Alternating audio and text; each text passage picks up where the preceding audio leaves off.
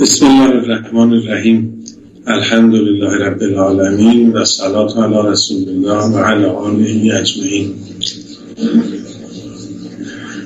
خوشحالم و خوشوقتم که خدمت عزیزانی امروز رسیدم که اشتیاق به مباحث قرآنی دارند و جویای دیدگاه‌های مختلفی هستند که در استفاده از قرآن مطرح شده.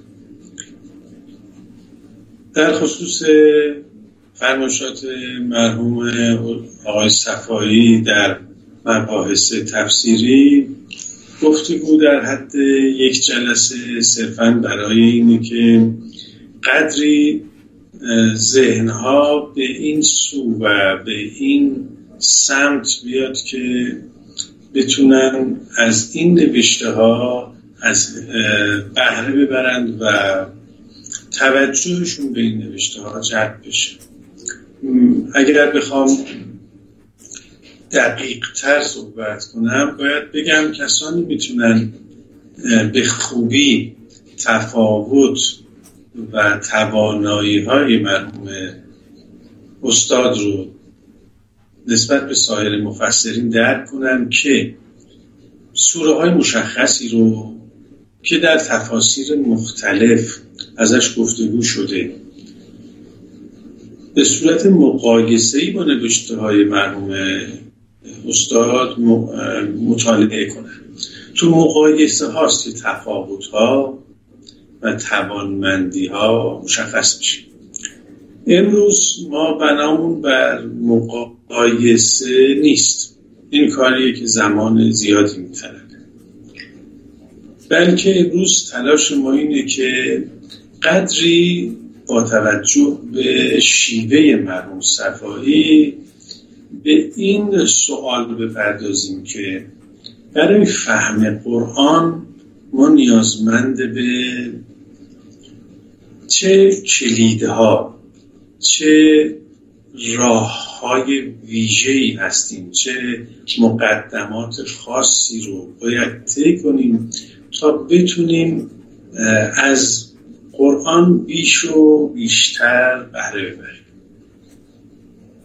من برای ورود به این بحث به برخی سوالات که در این زمینه هست میپردازم، سوالاتی که تو فضای مجازی زیاد هم شاهد مطرح شدنش هستیم.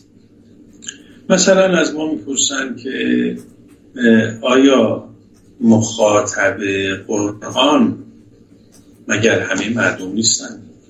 مگر در خود قرآن نداریم که هدن للناس قرآن؟ چرا پس میایم این کتاب رو پیچیدش میکنیم؟ چرا میایم این کتاب رو لازم میبینیم که انسانها با کمک مفسران و متخصصان بهش نزدیک بشن و ازش بهره ببرن؟ اساساً کی گفته که قرآن برای فهمش ما نیاز به متخصص و امام داره؟ حتی برخی بالاتر رفتند و گفتند خود کتاب خدا برای ما کافیه، ما نیازی به کمک، نیازی به همراهی و استفاده از منبع دیگه نداریم.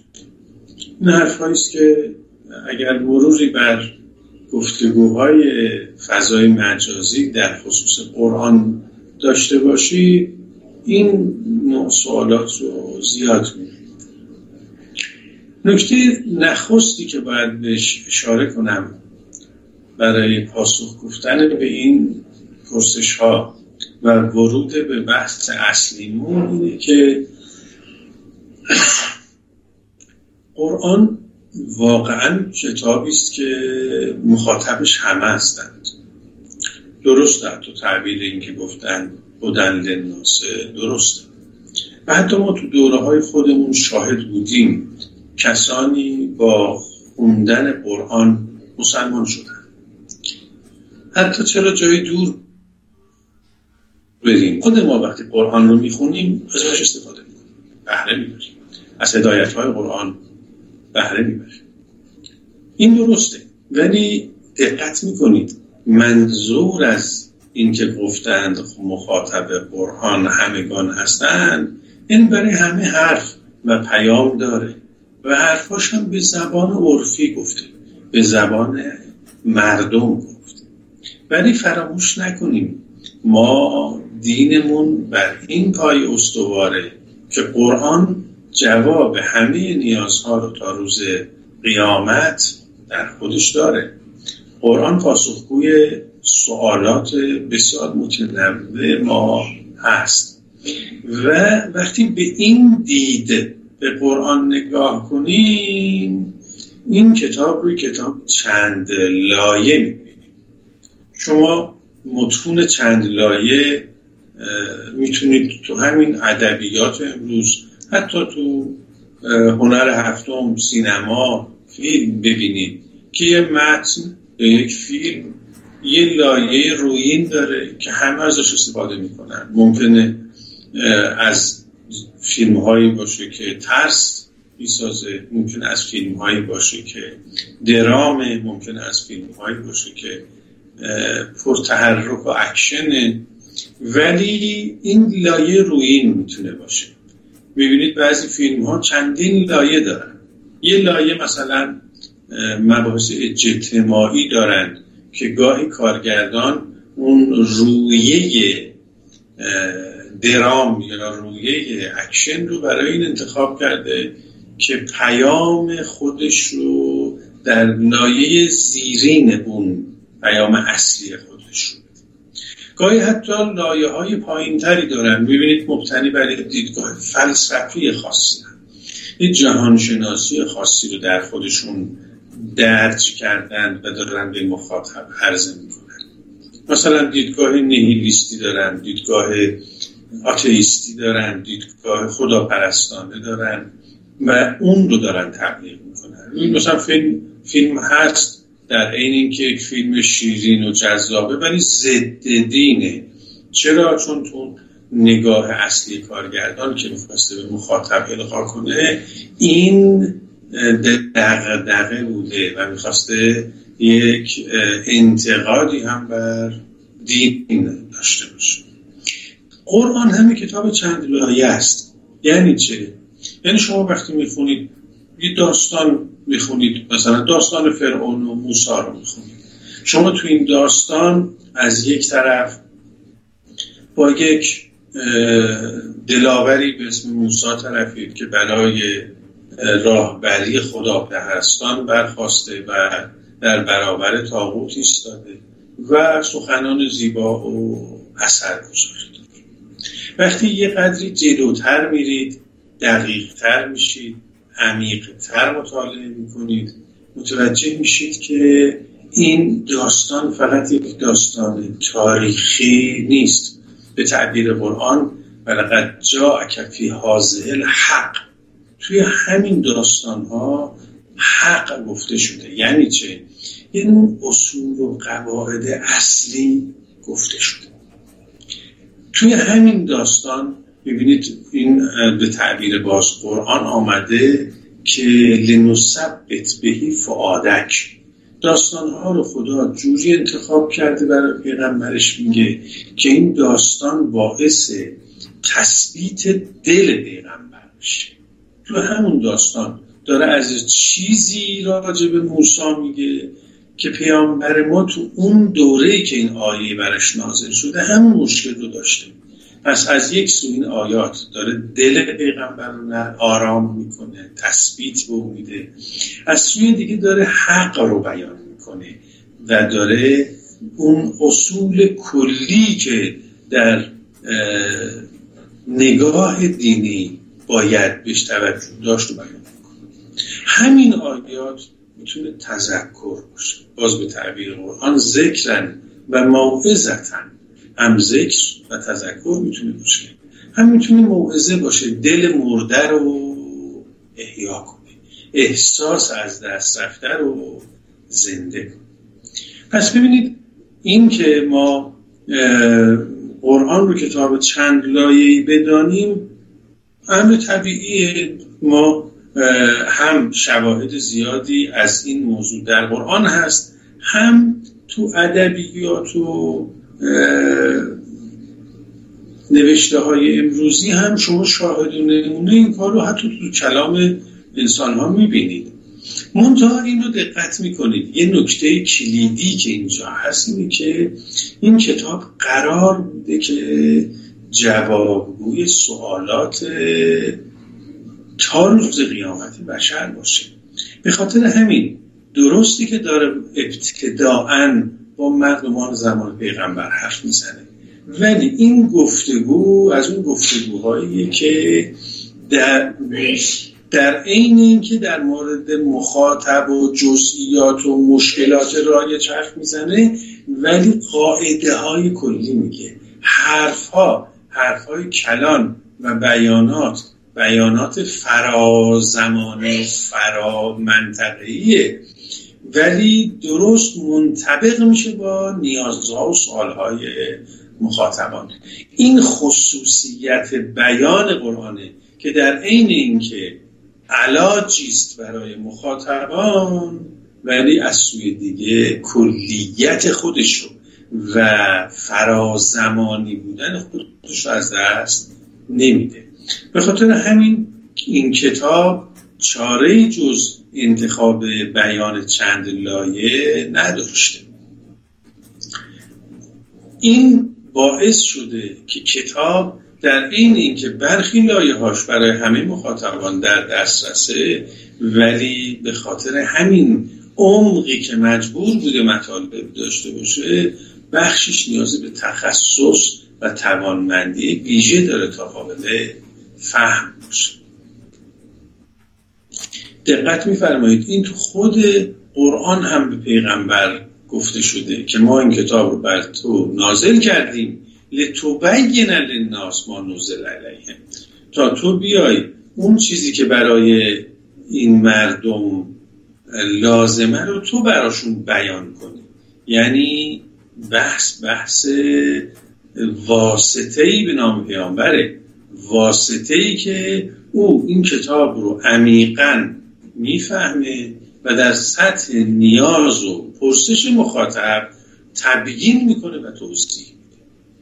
اینها در حقیقت مخالفتی با هدن للناس بودن قرآن نداره.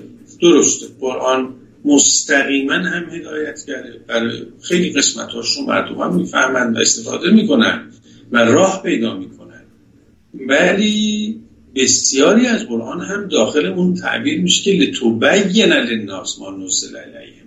پیغمبر باید بیان کنه، جانشینان پیغمبر باید بیان کنن تا مردم درک کنن با چه مجموعه عمیقی طرف هستن.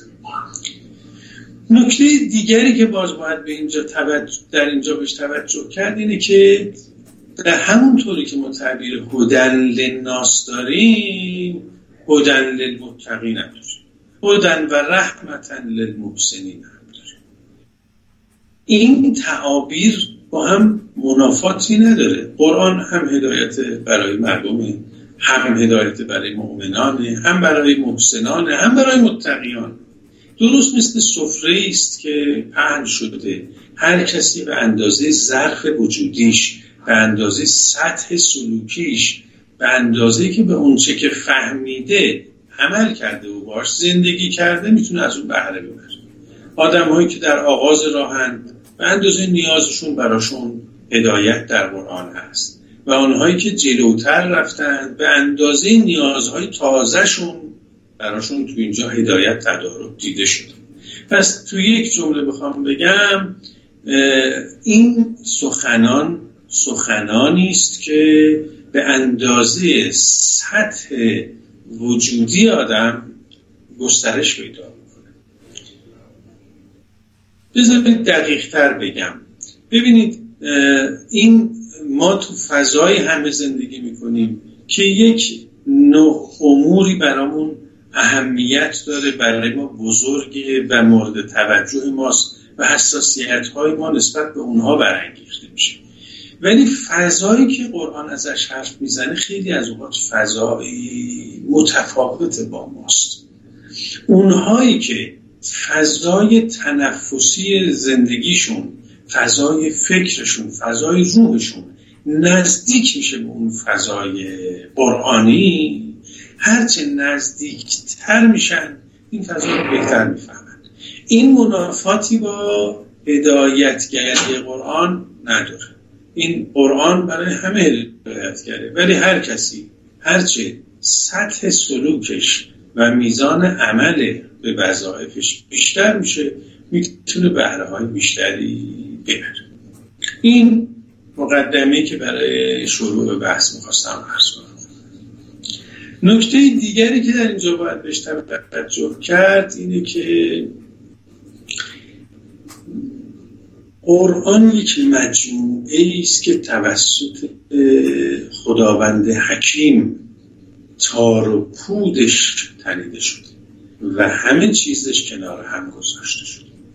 شما وقتی با کلام یک حکیم از جنس مردم روبرو میشید، حکمای معروفی که حتی ادعای پیغمبری هم نداشتن، حکیمانی مثل کنفوسیوس و فرهنگ شرق و حکیمان متأخری مثلا بعضی فیلسوفان بزرگ در غرب، اینها همه مجموعه نوشته‌هایی دارن که ما وقتی با اونها مواجه میشیم، خیلی مواجهه ما متفاوت با توجهی که به یک صفحه مثلا تلگرام داریم یا یک صفحه وب تو فضای مجازی داریم. صفحه‌های کتاب، صفحات مجازی رو ما خیلی سریع میخونیم و مجموعه مطلب رو درک میکنیم، ولی وقتی با کلام اون فیلسوف بزرگ سر کار داریم، باور داریم که او به دقت و ظرافت این کلمات رو چیده و جابجایی حرف‌ها و انتخاب کلمه‌ها و شروع و ختم بحث‌ها حساب و کتاب دقیق داره. این توجه باعث میشه که ما از کلام او به راحتی رد نشیم. در خصوص قرآن هم باید به این نکته توجه کنیم که این کلمه‌ها، ترکیب‌ها و ترتیب‌ها توسط یک حکیم کنار هم گذاشته شده و طبیعتاً اگر یه جا تعبیری به کار برد، مثلا گفت خوف، یه جای دیگه گفت خشیت، یه جای دیگه گفت رهبت، هرچند به زبان عربی اینها معانیشون به هم نزدیکه، ولی متوجه هستیم خدای این کلمات رو کنار هم قرار داده که احاطه به کلمات داشته و اگر کلمه ای رو انتخاب میکنه، بقیه کلمه ها از نظر او دور نیست و اگر این کلمه رو با کلمه دیگری ترکیب کرده و اینجا گذاشته، لابد این ترکیب توش دقتی بود. یعنی گویی که ما وقتی به این مجموعه یک سوره نگاه میکنیم، به تک تک این آجرها و پیوند بین این آجرها و نوع چینش و هندسه‌ای که آفریده، هر کدام رو قابل این میدونیم که شاید نکته‌ای در اون نهفته باشه. به خاطر همین براحتی از کنار کلمات عبور نمی‌کنه. از این دیدگاه برای ما مهمه نه فقط معنای واژه‌ها، بلکه مرزهای واژه‌ها هم مهمه. در زبان عربی از این مرزهای واژه‌ها تو علمی به اسم فقه اللغت گفتگو می‌کنند که واژه شناسند، واژه‌هایی که مثلا به نظر ما یک معنا داره، خیلی از اوقات در نزد یک زبان شناس و لغت شناس یک معنا نداره. به تعبیر خود مرحوم صفایی، شما وقتی مثلا سه واژه قشنگ و زیبا و خوشگل رو کنار هم می‌گذارید، فکر می‌کنید اینها یک معنا داره، ولی خب شما میبینید خیلی از اوقات ما جایی که میگیم خوشگل، اونجا تعبیر نمی کنیم به قشنگ و یا تعبیر نمی کنیم به زیبا. اینا یه ظرافت هایی تو معنای هر کدام هست که در دیگری نیست. شما به یه نفر ممکنه بگید قد بلندی داره، او بدش نمیاد، ولی اگر بگید قد درازی داره، خوشش نمیاد، با اینکه به نظر ما ابتداعا میاد کلمه دراز و طویل با هم در کلمه دراز و بلند با هم معنان، ولی ظرافت‌هایی تو واژه‌ها هست که تو انتقال معانی خیلی موثر. این دقت باعث میشه که ما وقتی که با مجموعه تعابیر قرآنی روبرو میشیم از تک تک کلمات پرسش داریم. شما می‌بینید وقتی که شروع می‌کنیم به بسم الله الرحمن الرحیم، بلافاصله می‌پرسن چرا با اسم پروردگار آغاز شد؟ چرا 1001 شروع دیگه میشد تصور کرد که اینجا این شروع انتخاب شد؟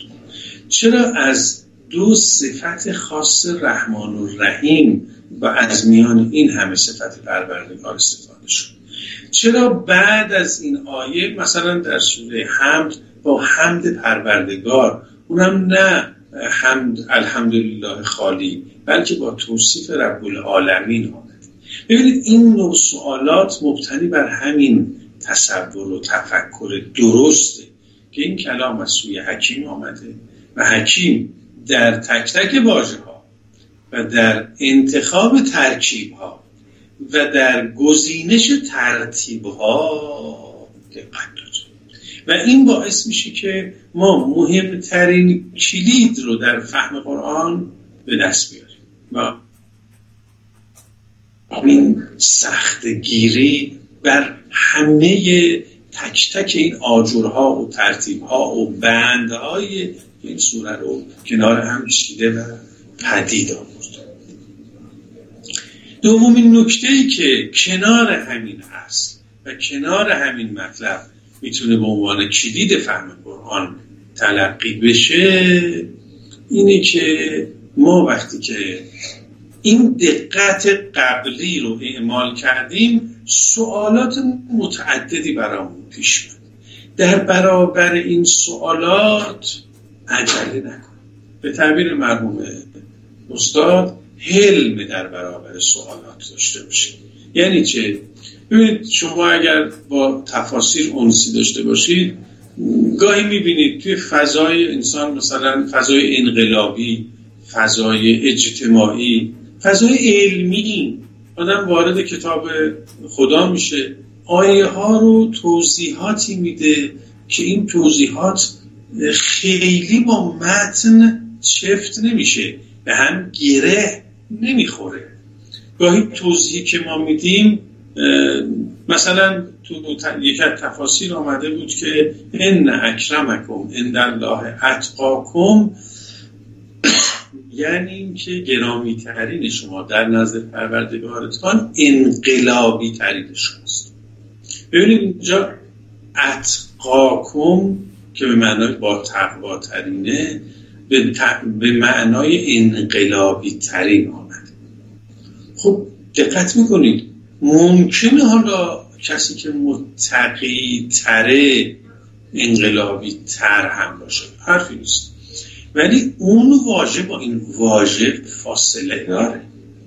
تقوا که اونجا مطرح شده رابطه است بین بنده و پروردگارش که تو اونجا او ملاحظه این رو داره که خداوند از من چیزی خواسته، خداوند رفتارهای من رو میبینه و من تلاش میکنم رفتارهامو با خواست او هماهنگ کنم. واژه تقوا تو این فضا معنا. اما واژه انقلابی چی؟ واژه انقلابی در حقیقت یه اصطلاح اجتماعیه. شما گاهی اصلاحگرید و میخواید تغییرات تدریجی رخ بده، گاهی انقلابی هستید و میخواید تغییرات با سرعت و با بالا پایین شدن اوضاع شکل بگیره.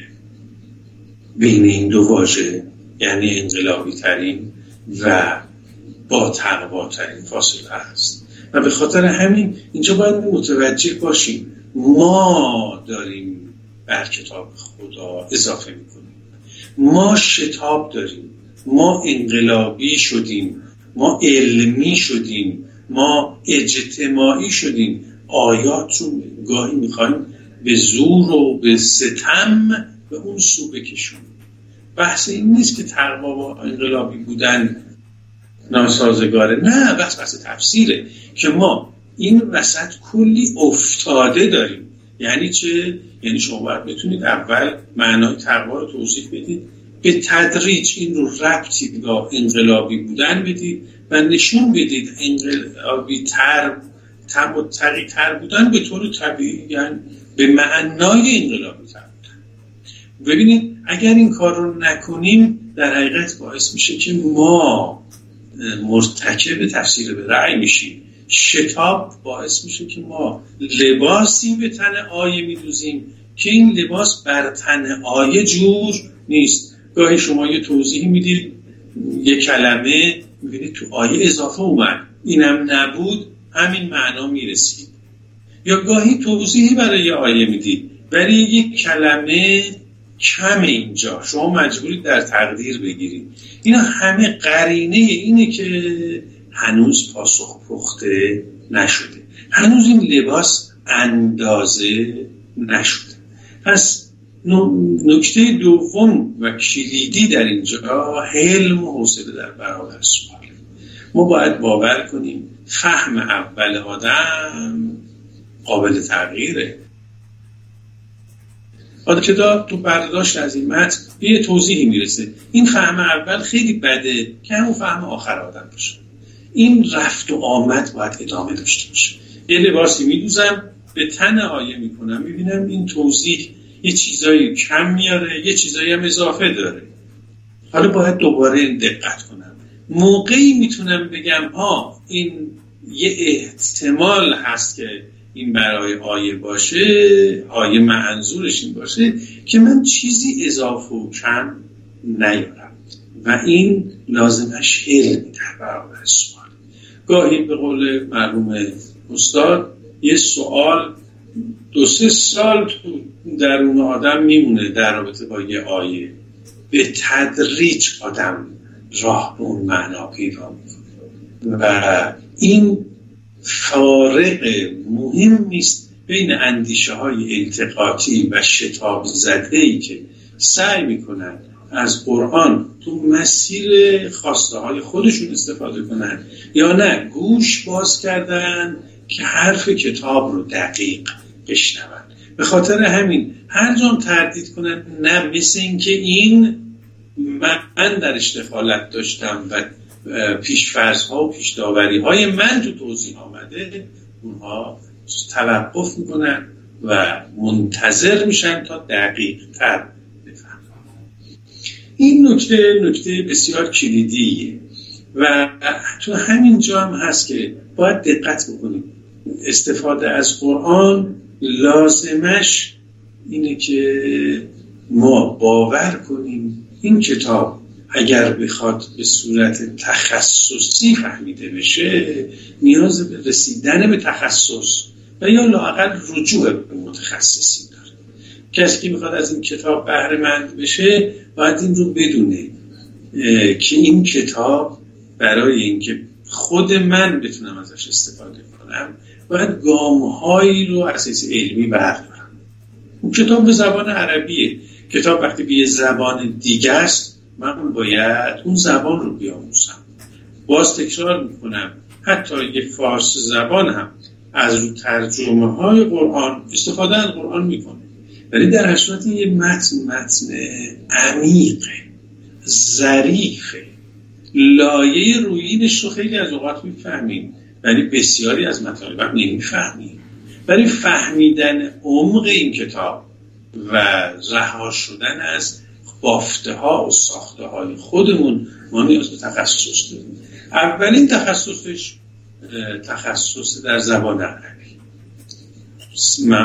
صرف، نحو، معانی، بیان، بدیع و حتی فقه اللغه، یعنی اون شناخت ظرافت های لغت لازمه. اینها اگر نباشه راه به جایی نمیبره. تازه همه اینها رو هم که دانستیم باید بدونیم که این کتاب از حیث ظرافت‌های ادبی فوق اندازه‌هایی که امروزه حتی اهل ادبیات در شناخت زیبایی‌ها بهش دست می‌کردن. کتابی فوق تصور ما از حیث ظرافت‌های ادبی و کسی میتونه از این کتاب به صورت کامل استفاده کنه که این تخصص‌های رو داشته باشه. علاوه بر این، همون جوری که ابتدای عرایزم گفتم، این کتاب اساتیدی داشته، این کتاب گویندگانی داشته. این کتاب راسخان در علمی داره به تعبیر خود قرآن که اینها عمیقاً کتاب رو فهمیدن. منظورم کیان؟ منظورم معصومین علیهم السلام که راسخان در علم قرآن و موقعی که ما شروع میکنیم به کار تفسیری باید و ناگزیر از حرفای اونها بهره ببریم و روایات در ذیل آیات رو ببینیم. افسون بر این همه نکته کلیدی که باز در نوشته مرحوم استاد هست اینه که تفسیر قرآن یکی از مهمترین شیوه‌هاش با قرآنه. تفسیر قرآن با قرآن که به تعبیر روایت ان القرآن یفسر بعضه بعضا، بعضی قسمت‌های قرآن بعضی قسمت‌های دیگر قرآن رو توضیح میده و تفسیر میکنه. ما وقتی با این دید همراه بشیم این نکته رو هم متوجه میشیم. کسی میتونه به خوبی تفسیر کنه که یه حد اشراف و احاطه به آیات قرآن داشته باشه، چون این آیه‌ای که من الان اینجا در تفسیرش ماندم در جای دیگری از قرآن میتونه توضیحی براش آمده باشه. و تفسیر قرآن با قرآن لازمه علمیش اشراف و احاطه به قرآن. این هم نکته کلیدی و مهمی. مرحوم استاد تو اینجا یه نکته بسیار ظریف و لطیفی دارن که من به اختصار باید بگم، هرچند تفسیر اون نیاز به جلسات متعددی داره. استاد قائلن که ما سطوح مختلفی در فهم قرآن داریم، یعنی همونجوری که قرآن یه حد فهمی داره که با ترجمه به دست میاد، یه فهم دیگه‌ای در قرآن هست که با تفسیر به دست میاد. مثال بذارید بزنم. مثلا شما میخونید که اهدنا الصراط المستقیم. خب تو سطح ترجمه ها که مراجعه میکنید لغت ها، واژه ها رو میشناسید، صرف و نحو که یاد میگیرید متوجه میشید. مثلا کلمه هدایت اهدنا یعنی ایصال الی المطلوب و یعنی راهنمایی کردن تا هدف، چه رساندن به هدف، چه هدایت و راهنمایی کردن به هدف میشه هدایت. تعبیر هدایت در هر دو جا. و بعد کلمه صراط رو بررسی می‌کنید، می‌بینید کلمه صراط به راهی مثل راهی گلوی آدم گفته میشه که هرچه در اون میفته به راحتی کشیده میشه و پایین میشه. مستقیم یعنی با استقامت، مستقیم یعنی کوتاه‌ترین راه بین دو نقطه. اینا رو وقتی همه رو فهمیدم کنار هم میگذارم، نتیجهش چی میشه؟ این چی میشه که میفهمم ترجمه آیه اینه که خدایا ما را برسان یا راهنمایی کن به کجا؟ به اون راه روان، راحتی که کوتاه‌ترین فاصله بین مثلا من و تو باشه. صراط راه روان، مستقیم هم کوتاه‌ترین راه محکم و کوتاهی که از من به تو ختم شد. این ترجمه است. مرحله دوم اینه که تفسیر بشه. خب این صراط مستقیم چیه؟ اگر اشراف به قرآن داشته باشید آیه دیگه اینو توضیح داده، گفته که اعبدونی هذا صراط مستقیم. به ما گفته که بندگی من رو بکنید، این صراط مستقیم. ببینید توضیح چی رو داره میده؟ همون واژه صراط مستقیم رو که در اهدنا الصراط المستقیم بود و ما نمی‌دونستیم صراط مستقیم مصداقش چیه. توضیح داد مصداقش اطاعت کردن و بندگی کردن من. معنای راحتش چی میشه؟ معنای راحتش میشه کوتاه‌ترین راه بین من و تو، بنده من، اینی که به حرف من گوش بدی، عبد من باشی، طبق دستورات من زندگی کنی. اگه طبق اون دستورات زندگی کنی تو در حقیقت در کوتاه‌ترین راه، روان‌ترین راه، محکمترین راه به سوی من قرار خواهد کرد. پس دیده توی مرحله ترجمه بود که واژه ها رو ادبیات، صرف، نحو، معانی، بیان، اینا رو همشون ازشون استفاده می‌کردیم، با هم کنار هم می‌ذاشتیم ترجمه از آیه مقدس. و بعد گام بعدی اینجا این بود که خیلی از اوقات مطالبی مبهم بود برای ما نمی‌دونستیم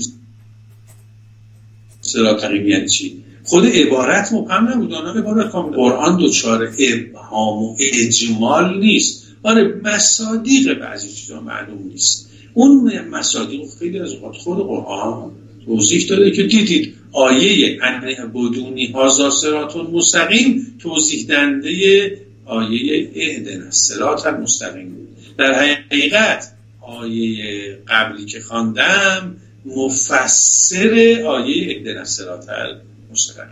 این دو سطح از فهم قرآن، یک ترجمه که در حقیقت میشه معادل زبانی عربی به زبان ما، ترجمه. که البته اینم دقت کنید ترجمه هم دو جوره ها. یه ترجمه ابتداییه که خب ما یه کتابی رو میذاریم جلومون، میخونیم، کتاب لغت هم میریم و میام پیدا میکنیم معنا. این ترجمه ها معمولا ترجمه های خیلی دقیقی از کار در نمیاد. ترجمه عمیق و دقیق خیلی از اوقات بعد از تفسیر به دست میاد. یعنی ما یه ترجمه قبل از تفسیر داریم که خب ساده و دستیابی بهش خیلی دشوار نیست، ولی خیلی از اوقات ترجمه محتاج فهم عمیق از متنه که باز تو موقعی که میخوایم این بار بعد از تفسیر آیه رو به زبان خودمون بگیم، ممکنه این دفعه شکل دیگری توضیح بدیم که تفاوت‌هایی با ترجمه اول داشته باشه. اما قرآن به همین دو سطح، یعنی ترجمه و تفسیر، خلاصه نمیشه.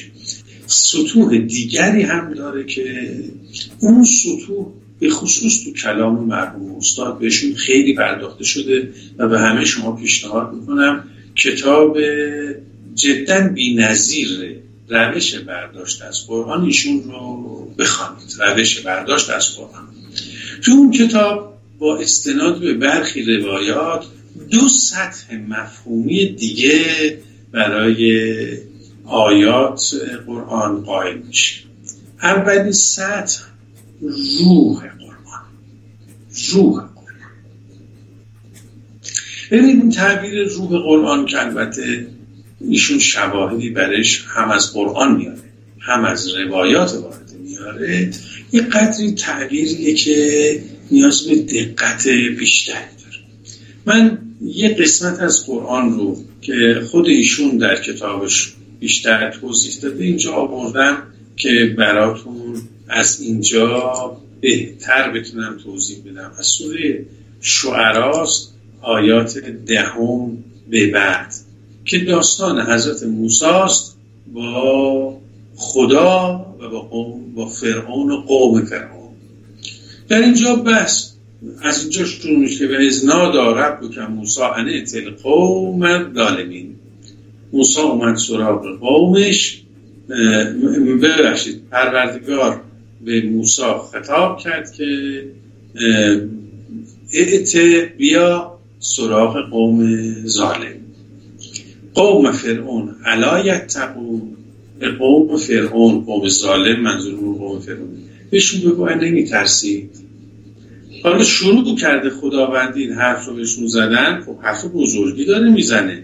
قومی که مسلطن، اسلحه و قدرت و اینا همه چی دست اونهاست، به موسی داره دستور میده برو بهشون بگو آیا نمیترسید؟ آیا تقوا پیشه نمیکنید؟ خب موسی بره اونجا چجور برخوردی با این میکنن؟ موسی بلافاصله به پروردگار میگه قال رب انی اخاف ان یکذبون. من میترسم که منو تکذیب کنن. و یضیق الصدری ولا ینطلق لسانی فارسل الی هارون.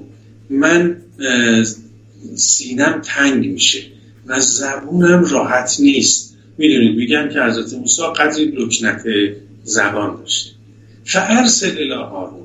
این رسالت رو بر دوش هارون برادرم بگذار. و لهم علیه ذنبون فاخافن یقتلون، منم یک کاری بر علیه اینا کردم. داستان قتل یه نفر از قوم فرعون که در قرآن هم اومده که موسی رو کشت، میگه لهم علیه ذنبون، برای اونها یه گناهی به گردن من هست، من میترسم که اونا منو بکشن. داستان ادامه داره.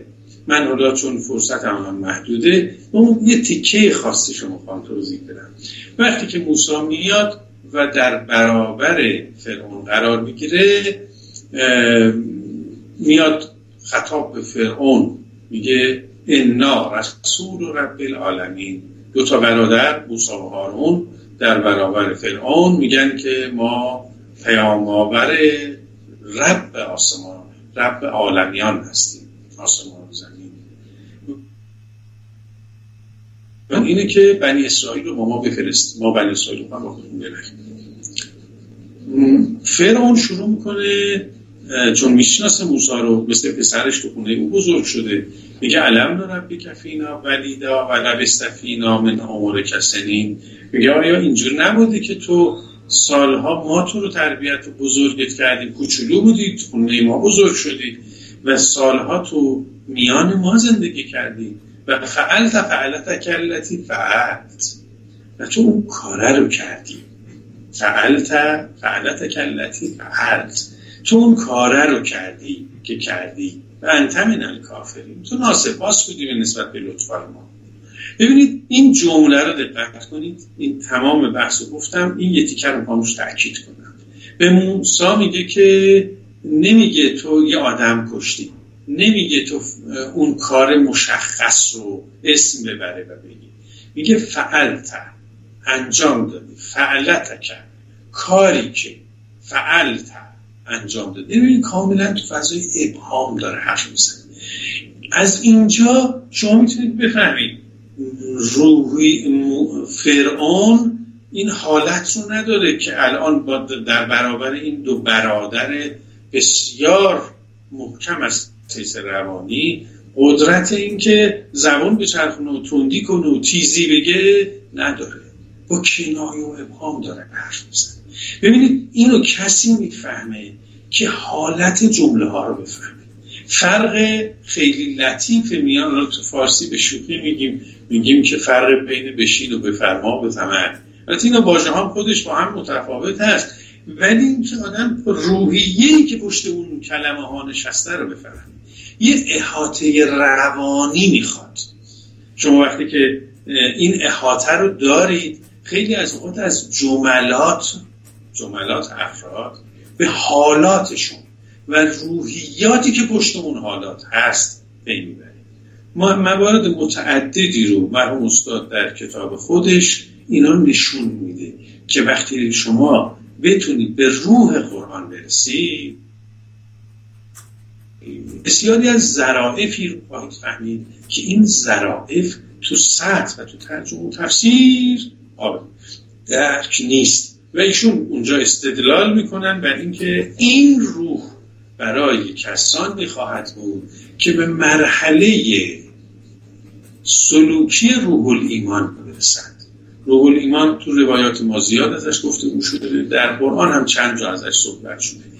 مرحله‌ای که ایمان همه وجود انسان رو تسخیر کنه و اون به اصطلاح روحیه خاص برخواست از ایمان در وجود انسان متجلی بشه که انشاءالله خدا قسمت هممون تو اون حالته که تو یه اشراف و یه تسلط روانی خواهی داشت که خیلی از اوقات از جملات پی به حالات و روحیه ها و ناگفته ها خواهی داشت. این هم یه مرحله است. چون وقتم محدوده یه نکته رو عرض کنم، بعد دیگه رسپانس به سوالات عزیزان بپردازیم. ایشون یه مرحله چهارمی هم برای فهم قرآن قائل و ازش تعبیر میکنه به نور قرآن. این نور قرآن باز تو روایات آمده که یه همچین سطحی برای فهم قرآن مطرح شده. منظور از نور قرآن چیه؟ اول نور یعنی امری که باعث روشنایی میشه، امری که تاریکی رو میبره و به جای تاریکی و نادانی و جهل روشنایی و وضوح. خب قرآن همش نوره به یه تعبیر، ولی برخی آیه ها هست که انگار گره گشای مشکلات خیلی بزرگی تو فضای فکری، عقیدتی، سیاسی، اجتماعی میشه. شما اگر مراجعه کنید کم نیستند آیه هایی که وقتی میخونید خیلی شما نکته فوق‌العاده‌ای ممکنه ازش نفهمید، ولی وقتی میاد تو بحث‌های عمیق فقهی، فلسفی، اخلاقی، میبینید این نکته خیلی کلیدی شد و خیلی استفاده های بالایی ازش بردیم. ایشون مثال میزنه این آیه لیس للانسان الا ما سعی، میگه مثلا شما این رو ترجمه میکنید که برای انسان هیچ چیز نیست جز سعی خودش. خب این به نظر میاد حرف پیچیده‌ای نیست، ولی شما وقتی دقت میکنید ببینید این کلام بحث بسیار کلیدی رو تو حوزه مباحث اعتقادی حل میکنه که آیا انسان ها ملاک برتری میانشون چیه. اونجا به شما توضیح میدن آدم ها فقط بر اساس میزان تلاششون ارزش گذاری میشن. این که پدرم کی بوده، مادرم کی بوده، امکاناتی که به من داده بودن چقدر بوده، اینا مهم نیست. حتی اینکه چی ایجاد کردن اینقدر مهم نیست. مهم میزان تلاش و سعی منه. ممکنه من سوار دوچرخم و شما سوار هواپیما، ولی ما میتونیم با هم مسابقه بدیم و ما میتونیم بینمون ارزش گذاری بشه. رو چه ملاکی؟ میزان تلاش. چقدر با دوچرخه تلاش کرده و اون چقدر با هواپیما تلاش کرده. نمره به مسافت طی شده نمیدیم، نمره به میزان تلاش، سعی آدم. این آیه تو حوزه اقتصاد کلی نکته ازش به دست میاد، تو حوزه کلام، تو حوزه اخلاق، مباحث متنوع و متعددی داره که اینا نور قرآن. و این نور رو چه کسانی درک میکنن؟ کسانی که اون حوزه سوالات و شبهات رو فهمیده باشن. ولی آدمی که اون سوالات و شبهات رو باش درگیر نبوده، این حرف خیلی نمود و جلوه بزرگ نمیکنه. ولی کسی که درگیر بوده میفهمه اون مشکلات کلیدی بحث رو. گاهی یک آیه قرآن بسیاری از گفتگوها رو کنار میزنه. این نوع آیات تو عرصه‌های مختلف معارف دینی آمده، تو هست، تو اقتصادش هست، تو سیاستش هست. مثلا لن یجعل الله للکافرین علی المؤمنین سبیلا، این آیه بسیار کلیدی میشه تو مباحث سیاسی و این نور، این رعد کننده جهل، این کنار زننده تاریکی که در همه قرآن هست، برای برخی از آیات خیلی ویژه است. انگار این کلیدی میندازی، دری از مشکلات برطرف میشه و گنجینه‌ای از مطالب به دست تو میاد. امیدوارم که خداوند عالم ما رو به اون توفیق بده که فراتر از واژه ها، فراتر از ترتیل و قرائت، فراتر از فهم ترجمه و تفسیر بریم. بالاتر از همه اینها اینه که انسان بتونه از این نور نه تنها استفاده علمی ببره، بلکه خدا بهش توفیق بده که بتونه عامل باشه. ولی این رو بدانید به تعبیر باز مرحوم استاد، 4 گروه هستند که حتی اگر قرآن رو هم بفهمند از اون بهره نمیبرند. فاسقین هستند، مجرمین هستند، ظالمین هستند. این اقوامند که خود قرآن میگه اینها هدایت نمیشن. خدا به ما توفیق بده که از اون چه که فهمیدیم و درک کردیم بتونیم تو زندگیمون استفاده کنیم و با قرآن راه بریم. قرآن برای ما حجابی نباشه و باعث نشه که ما حتی بیش از اونهای صدمه بخوریم که از قرآن بهره نداشتن. بسیار خوب، خدا شلو همه ما و شما توفیق بده. من در خدمت عزیزان هستم و در فرصت باقی مونده اگر سوالی هست بفرمایید. جناب صدای بنده رو دارید؟ بله صدای شما رو دارم. بسیار خوب. من که به نوبه خودم بسیار استفاده کردم. رحمت و رضوان خدا بر روان پاک مرحوم استاد صفایی و واقعا آقای غنوی، من گلته میخورم به شما و امثال شما عزیزان که توفیق داشتید ایشون رو درک بکنید. من از گلته‌های زندگی خودم اینه که متاسفانه سالهای اول طلبگی که ما اومدیم قم، ما ایشون رو نمیشناختیم و گوهر ارزشمندی بود که متاسفانه بعد از رحلتشون آقای صفایی ارزششون بیشتر مشخص شد. خوشا به حال شما و همه شاگردای استاد که به هر حال توفیق داشتن از این مرد بزرگ استفاده کنن. امیدواریم که خدا توفیق بده که حوزه علمیه ما، طلبه‌های ما، دانشجوهای ما، علاقه‌مندان به معارف اسلامی به آثار ایشون بیش از پیش توجه کنند، کتاب‌های ارزشمند ایشون، سخنرانی‌های ایشون بیشتر خوانده بشه، مورد بحث و بررسی قرار بگیره، مورد پژوهش قرار بگیره و همچنان که شما اشاره کردید خارق از پرداختن علمی و آکادمیک و حوزوی، اینا انشاءالله در زندگی ما، در زیست ما، در حیات ما انشاءالله این نگاه و این تعاون انشاءالله منعکس بشه. ما چون این اینستاگرام رو نداریم ظاهراً دسترسی به سوالات دوستان نداریم، ولی حالا اگر دوستان ما، مخاطبان ما سوالی داشته باشن میتونیم زمینه ارتباط با استاد غنوی رو فراهم کنیم که بعداً از خود استاد بپرسن. جناب استاد باز هم من تشکر میکنم. خدا خیرتون بده. خدا به شما توفیق و شما زحمت کشیدید. زحمت کشیدید، زمینه ارتباط رو فراهم کردید. ان شاءالله که خداوند شما رو هم در مسیر پیوند دادن همه عزیزان با معارف قرآنی که این روزها خیلی بهش محتاجیم تقویت. ممنون از زحمت شما. بسیار خوب. هم شما و همه مخاطبان رو به خدا میسپاریم و السلام علیکم و رحمت الله و برکاته.